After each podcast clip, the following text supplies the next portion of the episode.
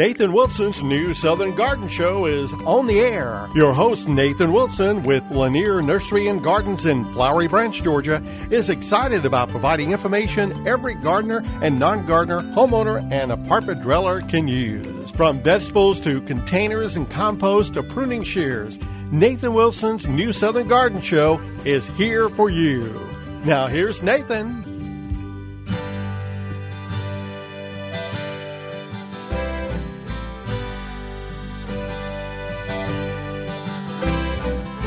Good morning, gang, and welcome to New Southern Garden. Of course, I'm your pal, your gardening friend, Nathan Wilson, and I'm glad that you decided to join us. What better activity could you possibly doing be doing on this beautiful May spring day than to garden? I've always said that whether it's sunny, whether it's rainy, whether it's windy, whether it's cloudy, even if it's 5,000 degrees outside, it's still a good day to garden. Just be sure you're not only watering yourself, but watering, excuse me, not watering your plants, but also watering yourself.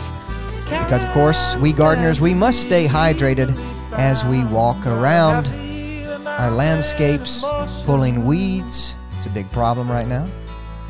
Fertilizing, planting new plants, whatever we're doing, we got to make sure that we're staying healthy. We are healthily gardening.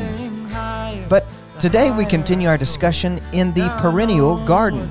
Now remember, the perennials are those plants that come back year after year.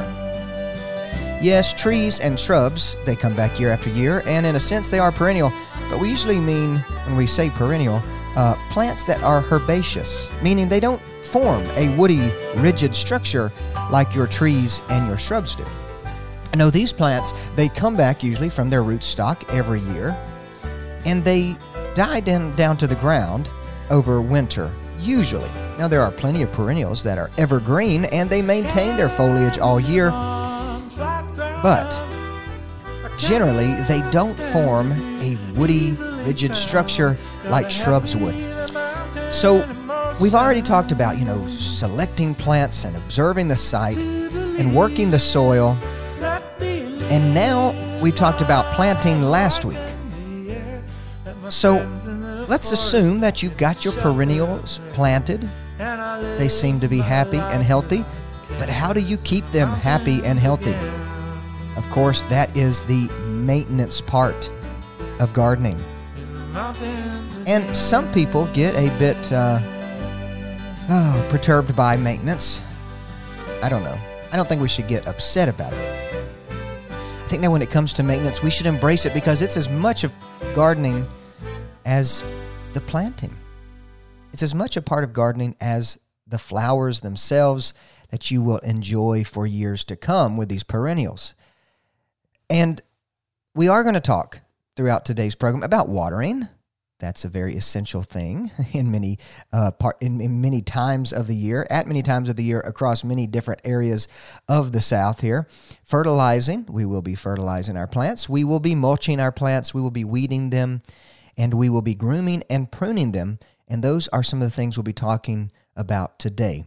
Now, before we get into today's discussion, uh, I do want to remind you that if you've missed any part of this series about the perennial garden, which has become quite fashionable and quite uh, popular to, to do, create perennial beds in our landscapes, then you can check out those older episodes online at newsoutherngarden.com. Of course, you can find every episode of this program we've ever had, and you can also send us a question uh, for next week, of course, during our Q&A week.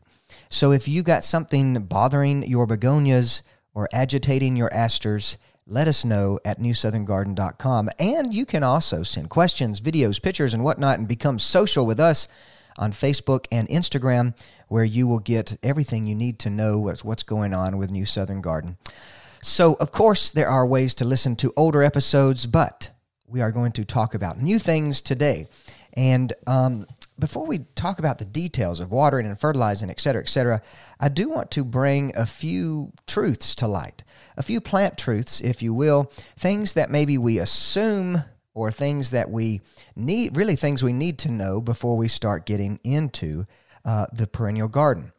First of all, that very first year when you plant your plant, now that we've already talked about planting perennials, that first year is very formative. In other words, it is this newly introduced plant, this newly introduced perennial, is going to spend its first season mainly getting established in your garden beds. Now, that means that root growth is going to be its highest priority, and of course, you're not really going to see that happen. So, this first year, when you're planting perennials, be sure to enjoy the perennials first year, but just know the best is yet to come, that more is on the way. It may look small, it may look tiny, it may not put out a lot of foliage, and it may put out a few blossoms. But the point of a perennial is not to just enjoy for one year. No, no, no, no, no. The point of a perennial is to enjoy for years and years to come. And so that first year, we may have to overlook some uh, small growth. We may have to overlook some minor but not very showy blooming because year after year, you will have enjoyment from that plant. Now, unfortunately, when people come to me at Lanier Nursery and Gardens, where I spend my weeks, and you can find me there, uh, people are looking for plants, and one of the first things they say is, I want a no maintenance plant or I want a no maintenance garden. Well, that's just a lie from the devil. There is no such thing as no maintenance plants. Newly planted plants are especially in need of some things. In order for those to survive, you are going to have to nurture young perennials. Think of them as young children. They need our help. We have to feed them, we have to change them, we have to bathe them, etc. And there are some things that young perennials will need from you. But here's the great thing um, as plants become more established, they may need less and less help from you. And so that's a wonderful thing. Uh, you can enjoy these perennials with little less effort than some other things may require. But that being said, there will still be a certain amount of trimming back, shaping, uh, deadheading spent flowers in order for these guys and girls to look their best. Now, of course, some perennials are definitely worth a little more effort. Some perennials are no brainers. They're easy. You plant them, you let them go, you don't do much to them at all but some others that may be spectacular uh, are going to be worth a little extra effort. Now, as time goes on, one other truth you want to think about is that you're going to discover much more about each perennial's personality. Sometimes in the first year, and, and then definitely as the years progress. Now, there are some aggressive, assertive plants that are going to uh, grow very quickly, spread out, increasing their bulk and density, and sometimes their numbers. Now, some of those plants may become kind of weedy. In other words, you're having to pull them and remove some as they spread into this or that. But um, those kinds of plants may be good to share with other gardeners. Just let them know it's quite an aggressive plant. And then again, some of those plants can be moved around to other areas. If you have large expanses, those aggressive plants can certainly take over and fill in. But then, of course, there are the kind of less outgoing plants, the more uh, introverted plants that may need a little bit of help from you in order to stand out. So, it, perennial gardening is going to be fun, it's going to be exciting, and definitely you're going to learn a lot of things just from the plant's personality. Something else that I've found uh, working in the nursery is that some folks think that when we plant a space or a small piece of garden or an entire landscape, that we're finished, that we're done. And the truth is, especially in the perennial garden, th- the work is never done. The work in the perennial garden is, is a um, progress. It's a work in progress, I should say. And we're never truly finished. Now, this isn't just because, you know, the creative process, trying to get new inspiration, new ideas, enthusiasm, that that ever stops. But also, we've got to remember that we're working with a certain medium that are living creatures. We are working with living plants that have countless variables, varieties. Yes, some things may die, and plants do have life cycles and lifespans. Uh, they react to their and what well, they react and adapt, I should say, to their immediate environment, maybe even your local climate. And then again, perennials may behave differently from year uh, one to year two to year three. They may act differently year after year, and that's okay. Let me reassure you, folks, that we can't always expect plants to behave a certain way. And definitely the types of winters we have may affect the roots lying underground. Maybe it's too cold, maybe it's too damp, too wet. And so some plants struggle. But maybe it's a beautiful winter, a wonderful winter, and plants are actually growing a bit, and then they super surge in the spring if we have a nice spring. But what again in the summer? If we have too much heat, too much drought, plants are going to adapt, they're going to change. And even though we're talking about perennials, plants that come back year after year, sometimes it is necessary to change them out. Sometimes they plants have a mind of their own. As a matter of fact, they may frustrate us, they may surprise us, but surely plants are going to delight us. And there is a, uh, remark from an experienced botanical garden uh, referring to plants having a mind of their own. He says, They often take the brush right out of our hands and paint their own next scene. And I think it's a beautiful thing. Now, I'm not necessarily a painter or uh, an, an artist in that sense, but I kind of get creative in the landscape. And definitely, it's something that you rely on. The plants you have to rely on to do what they're going to do or not do what they're going to do. And they may surprise us and change up our intention. But, folks, it's okay. It is just fine because that's what makes a unique landscape.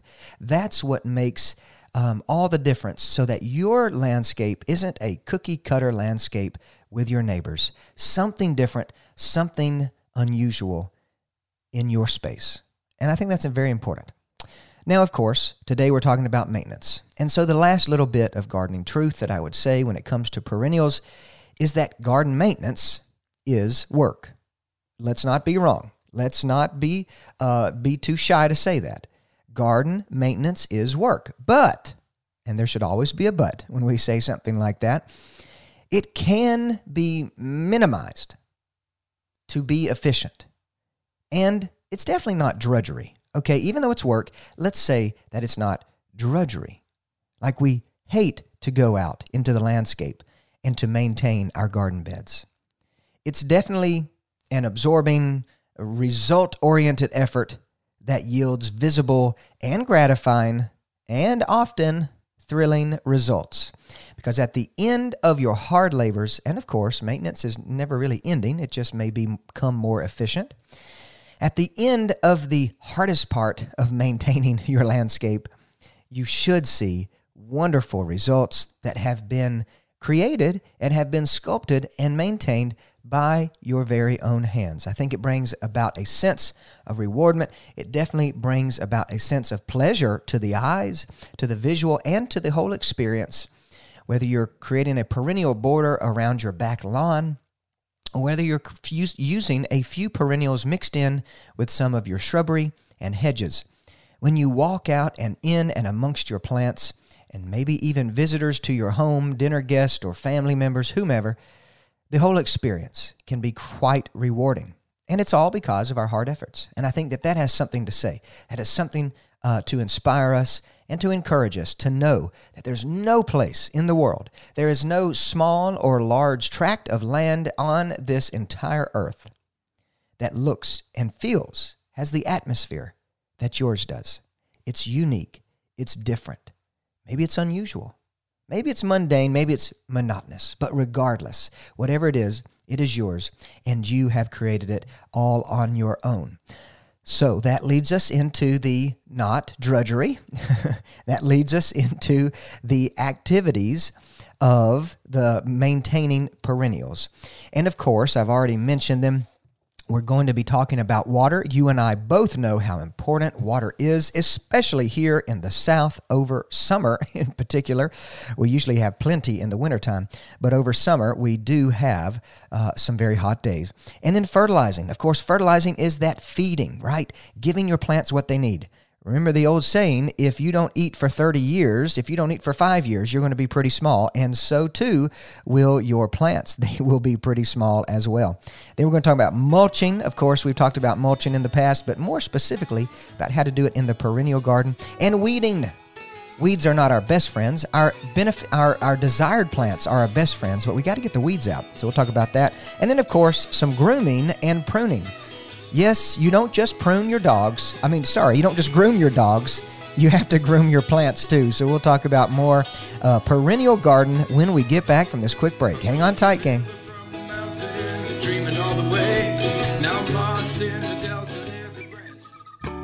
Hey, gang, it's Nathan. Thanks so much for listening to the New Southern Garden podcast. Of course, I love providing you with horticultural information to get you growing and growing well. But sometimes you need more than just information. You need plants. So I'd love for you to join me at Lanier Nursery and Gardens in Flowery Branch, Georgia, where you can find me throughout the week. But you can find more than just me, of course. at Lanier Nursery and Gardens, you can browse through our wide selection of ornamental trees, glorious shrubs, and colorful perennials and annuals. And I want to thank all our listeners who have already made the trek to Lanier Nursery. It's been a pleasure to meet you and hear your gardening stories. We've got a wonderful crew of folks who are just itching to help you grow your best garden ever. So check out LanierNurseryGardens.com for more information and be sure to like us on Facebook and Instagram. Now, let's get growing together.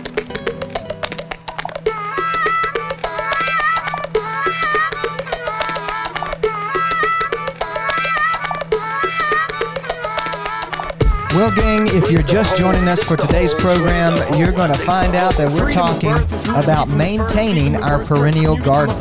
That's right, of course, perennials are those plants that come back year after year.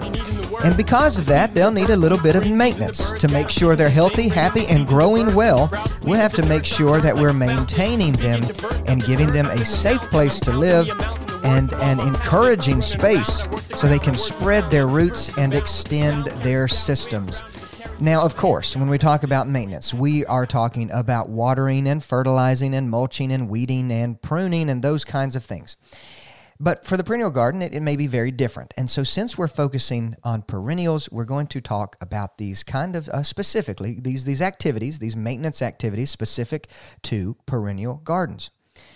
Now, watering, of course, is always a big concern. Watering is always concerned. People come into Lanier Nursery and Gardens where you can find me throughout the week and say, How much do I need to water? Tell me how many days and how long and how much. And I say, Well, I don't know. I can't exactly do that. And one of the things about watering is that your soil on the front side of the house may be completely than the soil on the back side of your house. As a matter of fact, soil can be different from a footstep apart. It literally can. And so, with that being said, you've got to become very aware and become uh, very familiar with what is going on in your soil. Do you have more clay soil? Do you have uh, more sandy soils or loamy soils? The, the, these soils are all just fine to start with, but I will say that in order to mitigate water and making sure that um, water is, is able to be held on to the soil but not too tightly that it stays too wet, is always adding organic matter.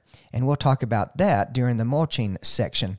But otherwise, if you've got a decent garden soil that drains well, uh, soil that drains well but doesn't hold on to too much water, so say moist but well draining. We love to use that term. It's moist, but it's well draining. That would be ideal. And you may find that with mulching, you don't have to water nearly as much.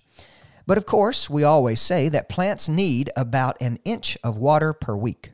Now, sometimes, maybe in the spring, less so in the summer, we do get about an inch of water per week, or maybe a little less than an inch, but maybe just uh, sufficient for plants from rain. If we get rain, you'll know that after a good rain, you can probably skip your watering. But it's going to be hard to say, should you water every single day? Most likely, you don't have to water every single day when your plants are in the ground because they can tap into excess water. And actually, they can find the water and then they'll expand their root system so it's bigger and larger. And they have less problems with trying to find water once their roots have grown. But the most important thing right after planting is that for that first season of growth or so, you will want to water your plants or at least make sure they're getting the water.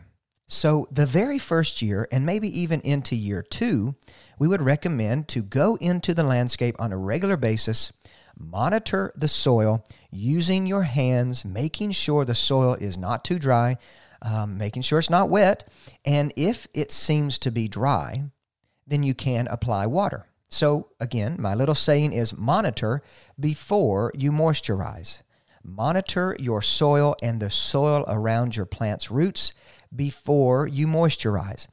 The, re- the, the reason I say it that way is because some people we do want to just put it on a schedule and, and do it and get it done and check it off the check it off the calendar.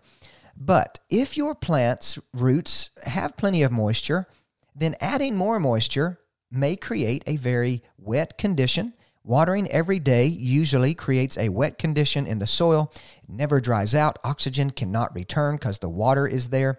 Water is like a thug in the uh, soil. It will push all the air out, creating a very boggy like area until it drains. Then oxygen can come back in. And plants need as much, uh, much oxygen at their roots as they do moisture at their roots. So if you're watering every day, you're keeping that soil saturated. And from that point on, what you're finding is your plant's roots may start to rot. They may start to rot and decay, and that is never, never a good thing. So definitely monitor before you moisturize. Younger plants, they may need more water. Um, bigger plants in bigger root pots, those root balls may require more water, on the other hand, because the root ball is, is just larger. So keep an eye I would rather you monitor your moisture level and water conditions um, without having to uh, to just apply water uh, to to too much uh, degree. We don't want to overwater. That is true. If you're in a raised bed or have a uh, soil that may be quick draining, then obviously that will require more and, and frequent frequent irrigation. During dry spells, keep a close eye on what is coming out of the sky because during dry spells, you may need to water more frequently. And then, of course, uh, plants that are in trouble, maybe they're wilting, maybe they're dropping their leaves. If there are some signs of distress like that, they may need extra moisture immediately. But I would recommend, again, to make sure that the soil is not too wet because wet soil can lead to a certain kind of wilt and dropping of leaves, just like dry soil. So, just because something is wilting doesn't mean that the soil is too dry. It may mean that it's too wet, and you only get that if you monitor that soil before you moisturize. Now, you can water in certain different ways. First of all, you can water an entire bed. If you've created a, uh, a, perennial bed, say it's a 10 by 20, oh, that's a big bed, it's long and wide, you can water that entire uh, bed. It may not, all the plants in there may not need the water. But of course, that would lead to a little bit of water waste, and we do want to preserve as much water as we can. Uh, one way to do this may be to use a soaker hose running through the bed, just snake it through that long or small bed, and you can turn the soaker hose on. It gets the water at the plant's root system and you can let it slowly drip and percolate into the soil so you have no runoff and it's all going to the plant's roots. But then you'll also have to spot water. If you're not going to water an entire bed, you will have to spot water from time to time. And those kinds of plants may be larger plants, plants that have bigger leaves that just uh, send off more, uh, that dry out faster. Um, older plants may not need it as much as younger plants. So, if you got a mixture of plants in a bed, in a border, be sure to look at them as uh, individually as possible to see if you need to do any spot watering. I'm going to run through a few watering options. There are plenty. We've talked about a soaker hose. Of course, everybody knows the watering can. Of course, it can take a while if you have a lot of plants, so I wouldn't necessarily depend on it too much. A bottle or a jug is just fine. It doesn't look very pretty, uh, but it it it uh, it may not also help to distribute the water evenly. A watering can may have a spout on it that has a um, kind of a shower head. That would be ideal.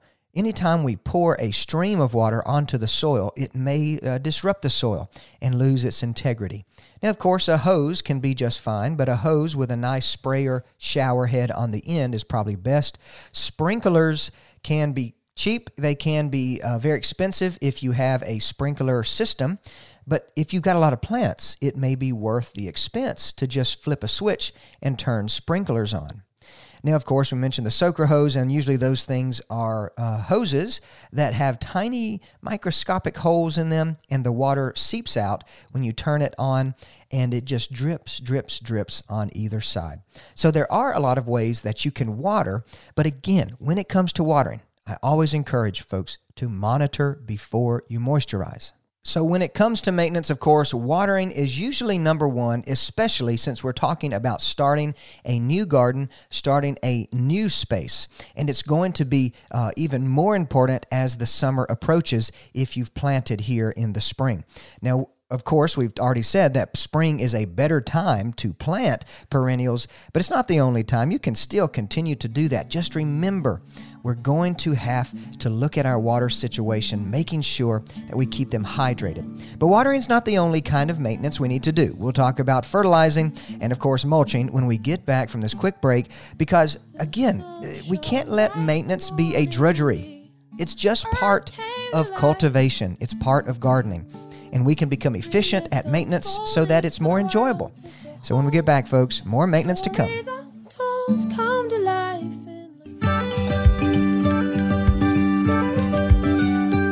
Nathan Wilson's new Southern Garden Show is on the air. Your host, Nathan Wilson, with Lanier Nursery and Gardens in Flowery Branch, Georgia, is excited about providing information every gardener and non gardener, homeowner, and apartment dweller can use. From vegetables to containers and compost to pruning shears, Nathan Wilson's new Southern Garden Show is here for you.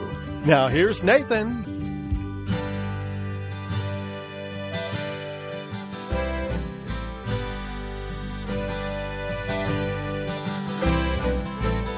You know, gang, I was thinking just over the break, what would the point of gardening be if we didn't have to maintain it? I mean, if we literally just planted the plants and watched them grow, we didn't have to prune, we didn't have to fertilize, we didn't have to water, we didn't have to, um, whatever, pull the weeds, what would be the point? it wouldn't be very fun, would it? We would have nothing to do but just sit back and enjoy it, and eventually I think that would become drudgery.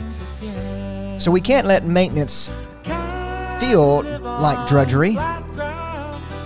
We have to let it soak into our gardening blood, into our gardening veins, and accept the fact that these plants need our help. of course, they might grow just happily on their own in some wild field somewhere but we want to enjoy them. Right? We want to be around our plants. We want to have fun with our plants. We want to show our plants off to our neighbors and our loved ones and our friends and family. So, to make them look tip top and pretty, we've got to do a few things to them. And if you're just joining us today on New Southern Garden, of course, we're talking about the perennial garden specifically, but we are talking about how do we maintain the perennial garden. For a while now, we've talked about the perennial garden, different aspects of it. Last week, we ended with planting. Planting the perennial garden, and then what follows logically next is how do you keep that going? How do you keep that alive and looking pretty? And so, if you've missed any episode of this series, The Perennial Garden, then check us out online at newsoutherngarden.com where you can find every episode of this show ever. And you can also send us a question on the contact us page because we are having our Q&A week coming up and I know there's probably something bothering your landscape that you need a solution for and we'd be glad to help get you some ideas to solving your gardening problems. So, with all that being said, again, you can check us out on Facebook and Instagram. And there we have um, a space where we, we can we let you know when the shows are available online.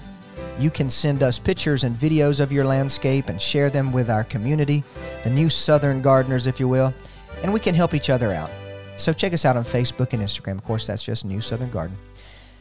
But with all that being said, the perennial garden needs some help from us from time to time. We've already talked before the break about watering. And when you're planting this time of year, you can almost guarantee you'll have to do some kind of watering. But we did simplify it and say we can monitor before we moisturize. That way, we know when the soil needs it or when the plants need the water, and we're not giving it too much, we're not giving it too little. Always be monitoring, monitoring your soil, feeling of the earth, and making sure there's moisture there. But there is something else the plant needs that if it lacks, it will not uh, it will not grow to its full potential. And that's going to be fertilizing your perennials. Fertilizing your perennials. Now, of course, uh, we've talked about fertility in the soil before, and we know that if we generally have a clay soil here in the Piedmont, um, that that soil is going to be able to hold on to certain nutrition. It has small enough particles that it really holds on to phosphorus, potassium, and a lot of micronutrients. But of course, nitrogen is not something that the soil holds on to very well. And so, with that in mind, we do need to be applying fertilizer. We do need to make sure that um, the plants have enough nutrition, enough food. But there's another way you could look at this. You could say, well, it's survival of the fittest. There's a survival of the fittest approach. Uh, and it's okay to think about too. In other words, um, if you don't want to be regularly fertilizing or um, always, or if you don't mind removing plants that don't uh, live up to their expectation, the survival of the fittest approach would be to let them just live life how they are. If they don't make it, we replace it with something else until we find something that doesn't need your assistance uh, very much. And, and you could consider that in all of these maintenance areas survival of the fittest, if you will. If it's going to live, it's going to live. I'll say that to some degree, I have that approach. I enjoy it. I like it because at the nursery, I've got a million gazillion plants in pots to take care of. I don't have the time to uh, baby plants that are growing in the earth. If they're going to grow in the earth, they're going to have to do just that with very little assistance from me. But for unusual and harder to grow plants that you really want to have, you may have to show them some attention. And when it comes to fertilizing, one of the very first things you need to do is to get a soil sample tested. Now, of course, you can do that through your cooperative extension office here in, in, in, our state. That's through the University of Georgia and the county agent's office, if you will. You send it to your county agents, your cooperative extension agent's office, and they ship it to Athens and it's tested, and you are emailed. You are emailed your test results within a few days. And I think it's only like eight bucks. It is probably the best eight bucks you'll ever spend in your landscape because it will tell you what you need and how much you need it with certain recommendations rather than guessing at it. Rather than guessing at it. Guessing at it is, is, an, is an okay way to do it, but you will have a better time and more success if you know exactly what's in your soil and if you need to change something there. Now, of course, fertilizing works this way fertilizer is plant food. It is going to nourish your perennial. It's going to keep them uh, making new growth. And it's also important to understand that fertilizer does not cause cell growth. Rather, its nutrients support, um, the nutrients themselves support the cell growth by providing energy. Now, many of the basic nutrients that plants needs, I've already mentioned that we've got nitrogen and phosphorus, uh, potassium. Those are the big three. You know, on the uh, labels on these fertilizer bags, they have these ratios. They're separated by a hyphen or a dash 5 10 5, 10 10 10. Those are your ratios. And of course, the first number is nitrogen, the second number is phosphorus, and the last number is potassium. Now, here's a brief, um, brief description of what these big uh, big fertilizer numbers do. Of course, the nitrogen enhances the growth of leaves and stems. That is going to be the up. It's growing everything above the ground. It's growing the leaves, the stems. It's growing um, the foliage, if you will. Then the phosphorus. It aids in the production of flowers and fruits and seeds and roots. And so sometimes we say phosphorus is the down. So the nitrogen is up, the phosphorus is down growth, and potassium increases a plant's resistance to disease and generally promotes vigor. They can it can also help to promote flowering and general overall health. So nitrogen is up, phosphorus is down, and potassium is all around. So that helps you to remember just a little bit, kind of vaguely, uh, but helps you to remember what each number will do. And increasing one of those numbers will increase its effects. So increase nitrogen, then you'll increase the upgrowth. You'll be increasing the foliage growth. Increase phosphorus, you'll be I- increasing uh, the downgrowth and, and the root production. You'll be increasing flowers and fruit sets. And then potassium, you'll be increasing uh, all around health. It can be an easy way to remember what those numbers do, but it's not quite precise, I would say. But regardless, that's just a brief description of the nitrogen, phosphorus, and potassium, which are sometimes called macronutrients. And then, of course, we have the smaller nutrients we call micronutrients or trace elements. Some of those things are calcium, magnesium, sulfur, boron, chlorine, iron, zinc, copper, manganese, molybdenum, molybdenum molybdenum. I can finally say it.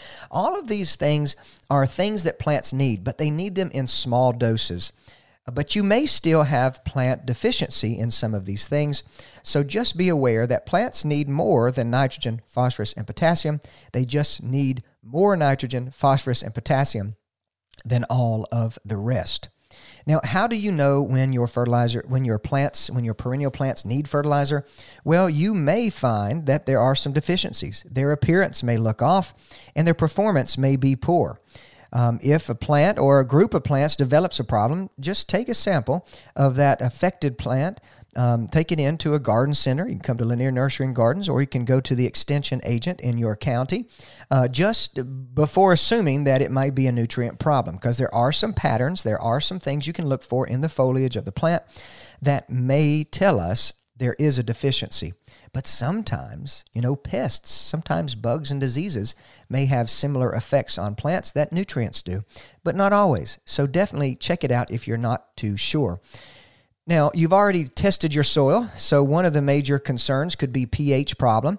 If you didn't test your soil, the pH may be too high, it may be too low, and of course, that could cause problems uh, with the way that um, your plants have access to the nutrients that they need.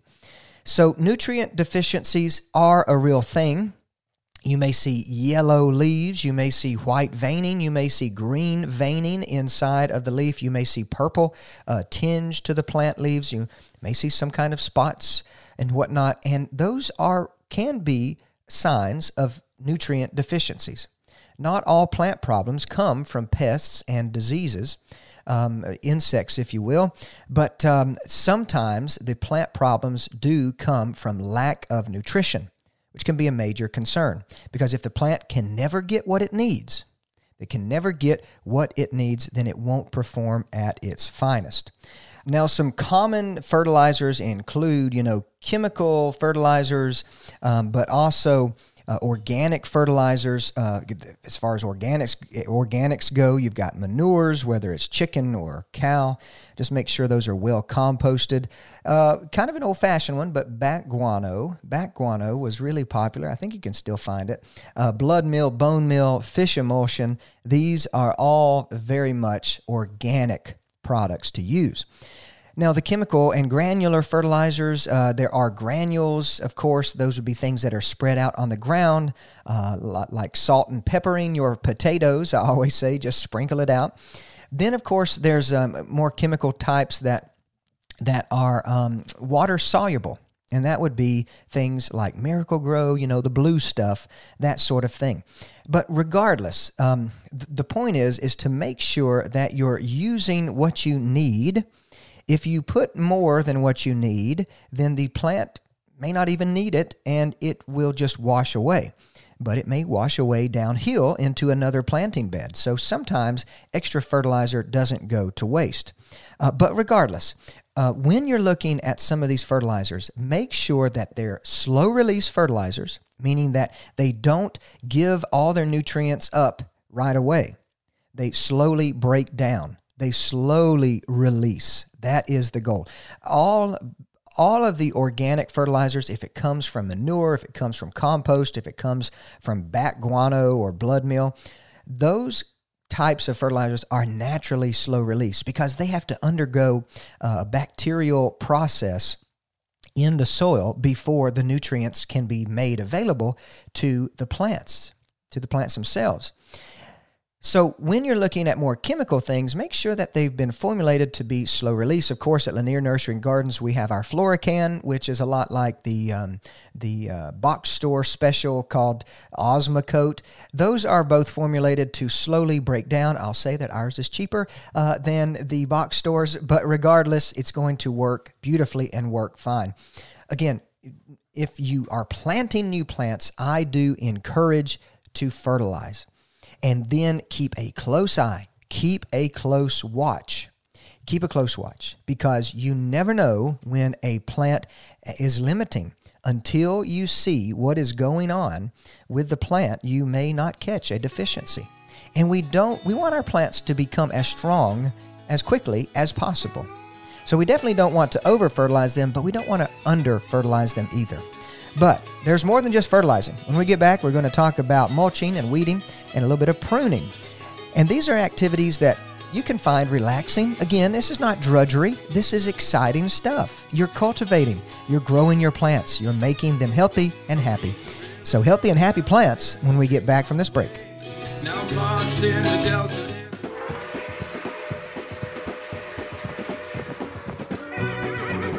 Hey gang, do you sometimes feel like you are riding a lonely trail while gardening, all alone with no one to join in the fun? Well, join the new Southern Garden community today and find peace of mind by sharing your experiences, whether they be poor ones or successful ones. New Southern Garden is on Facebook and Instagram, so I'd love for you to friend, follow, like, share whatever it is we're doing these days. Also, you can check out our website at newsoutherngarden.com where you can not only find every episode of the show ever, but you can also send us a question via our Contact Us page. It's never fun gardening alone, so get social with the New Southern Garden family and let's grow well.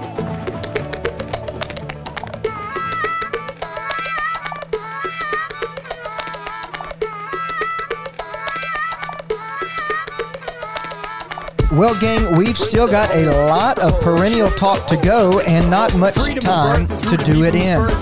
So, of course, we're going to jump right back into the perennial garden, maintaining the perennial garden, keeping your garden looking good all year.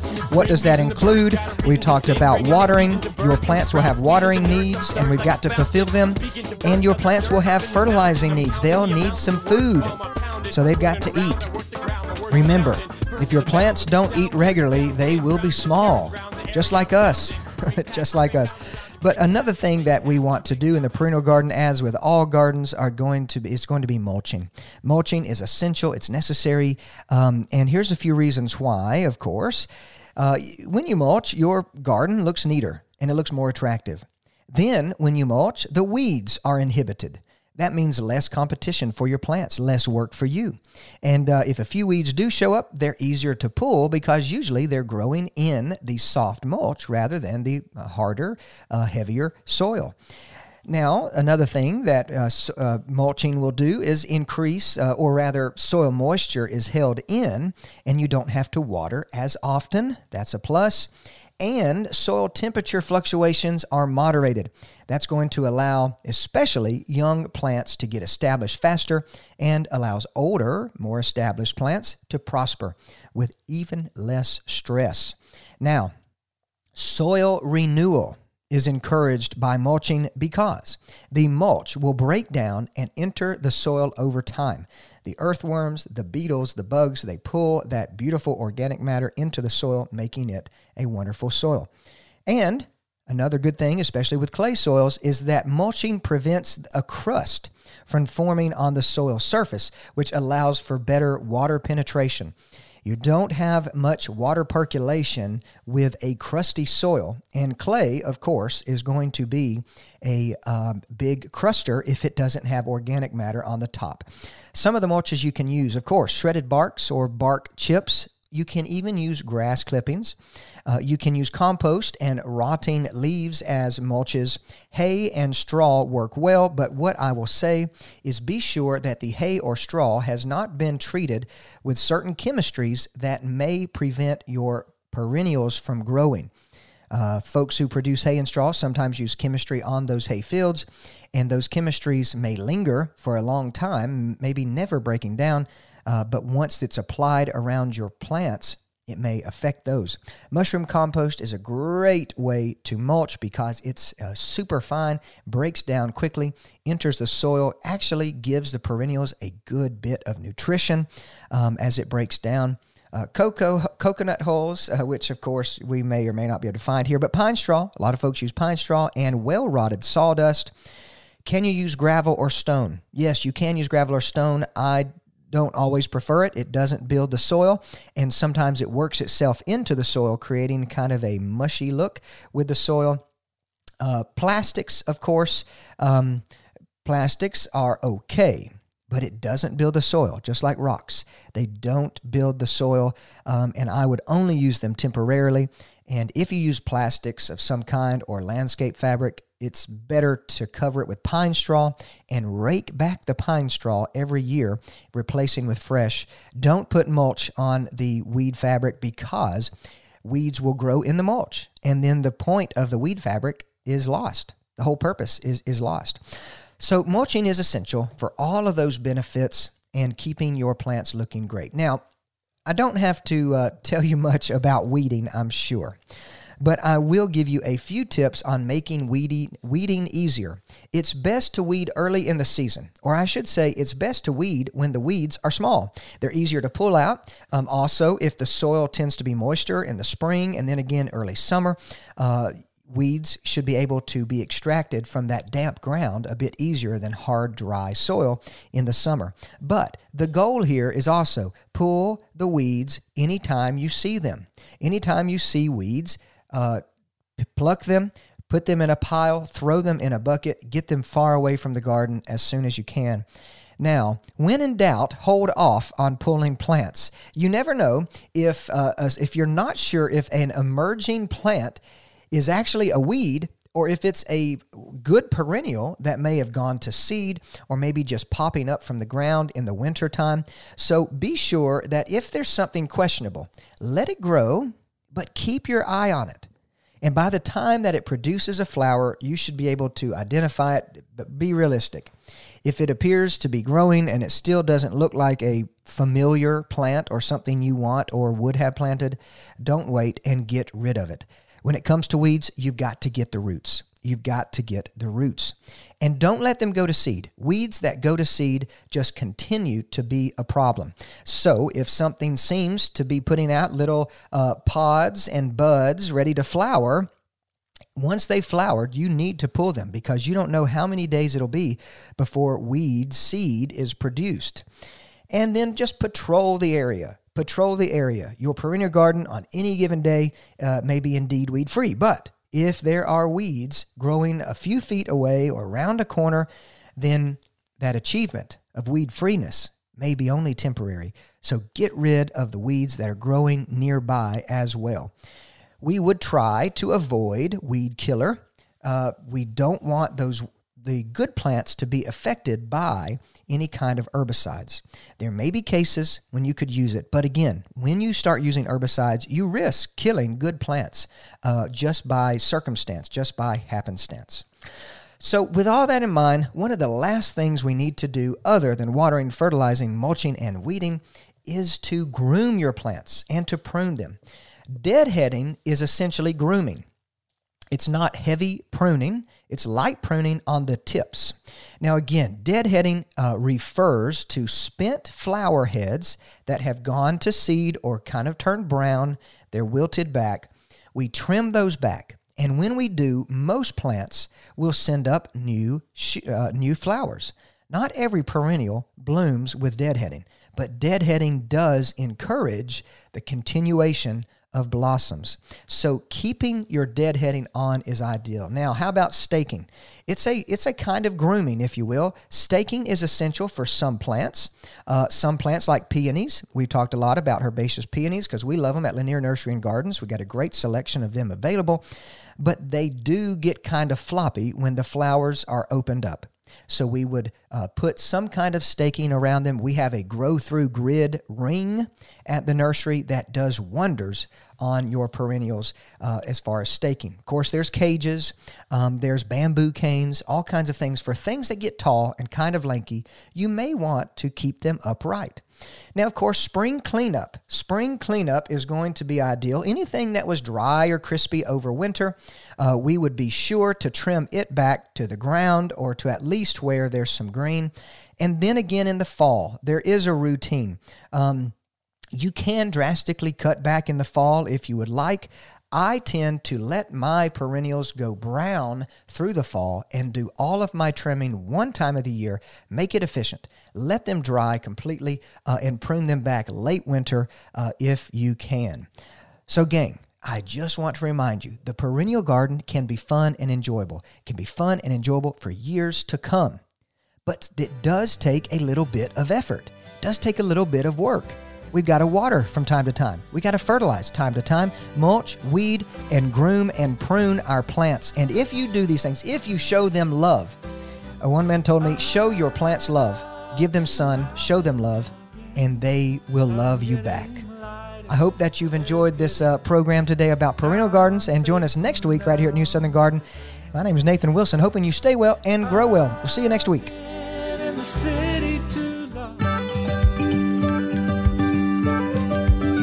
Hey, thanks for joining us for this edition of Nathan Wilson's New Southern Garden Show. If you have a comment about today's program, you can reach out to Nathan by sending an email to grow at lanierNurseryGardens.com. Also, get more information at newsoutherngarden.com. Join us next Saturday on Local News Radio 93.9 FM and AM 1350 for Nathan Wilson's New Southern Garden Show.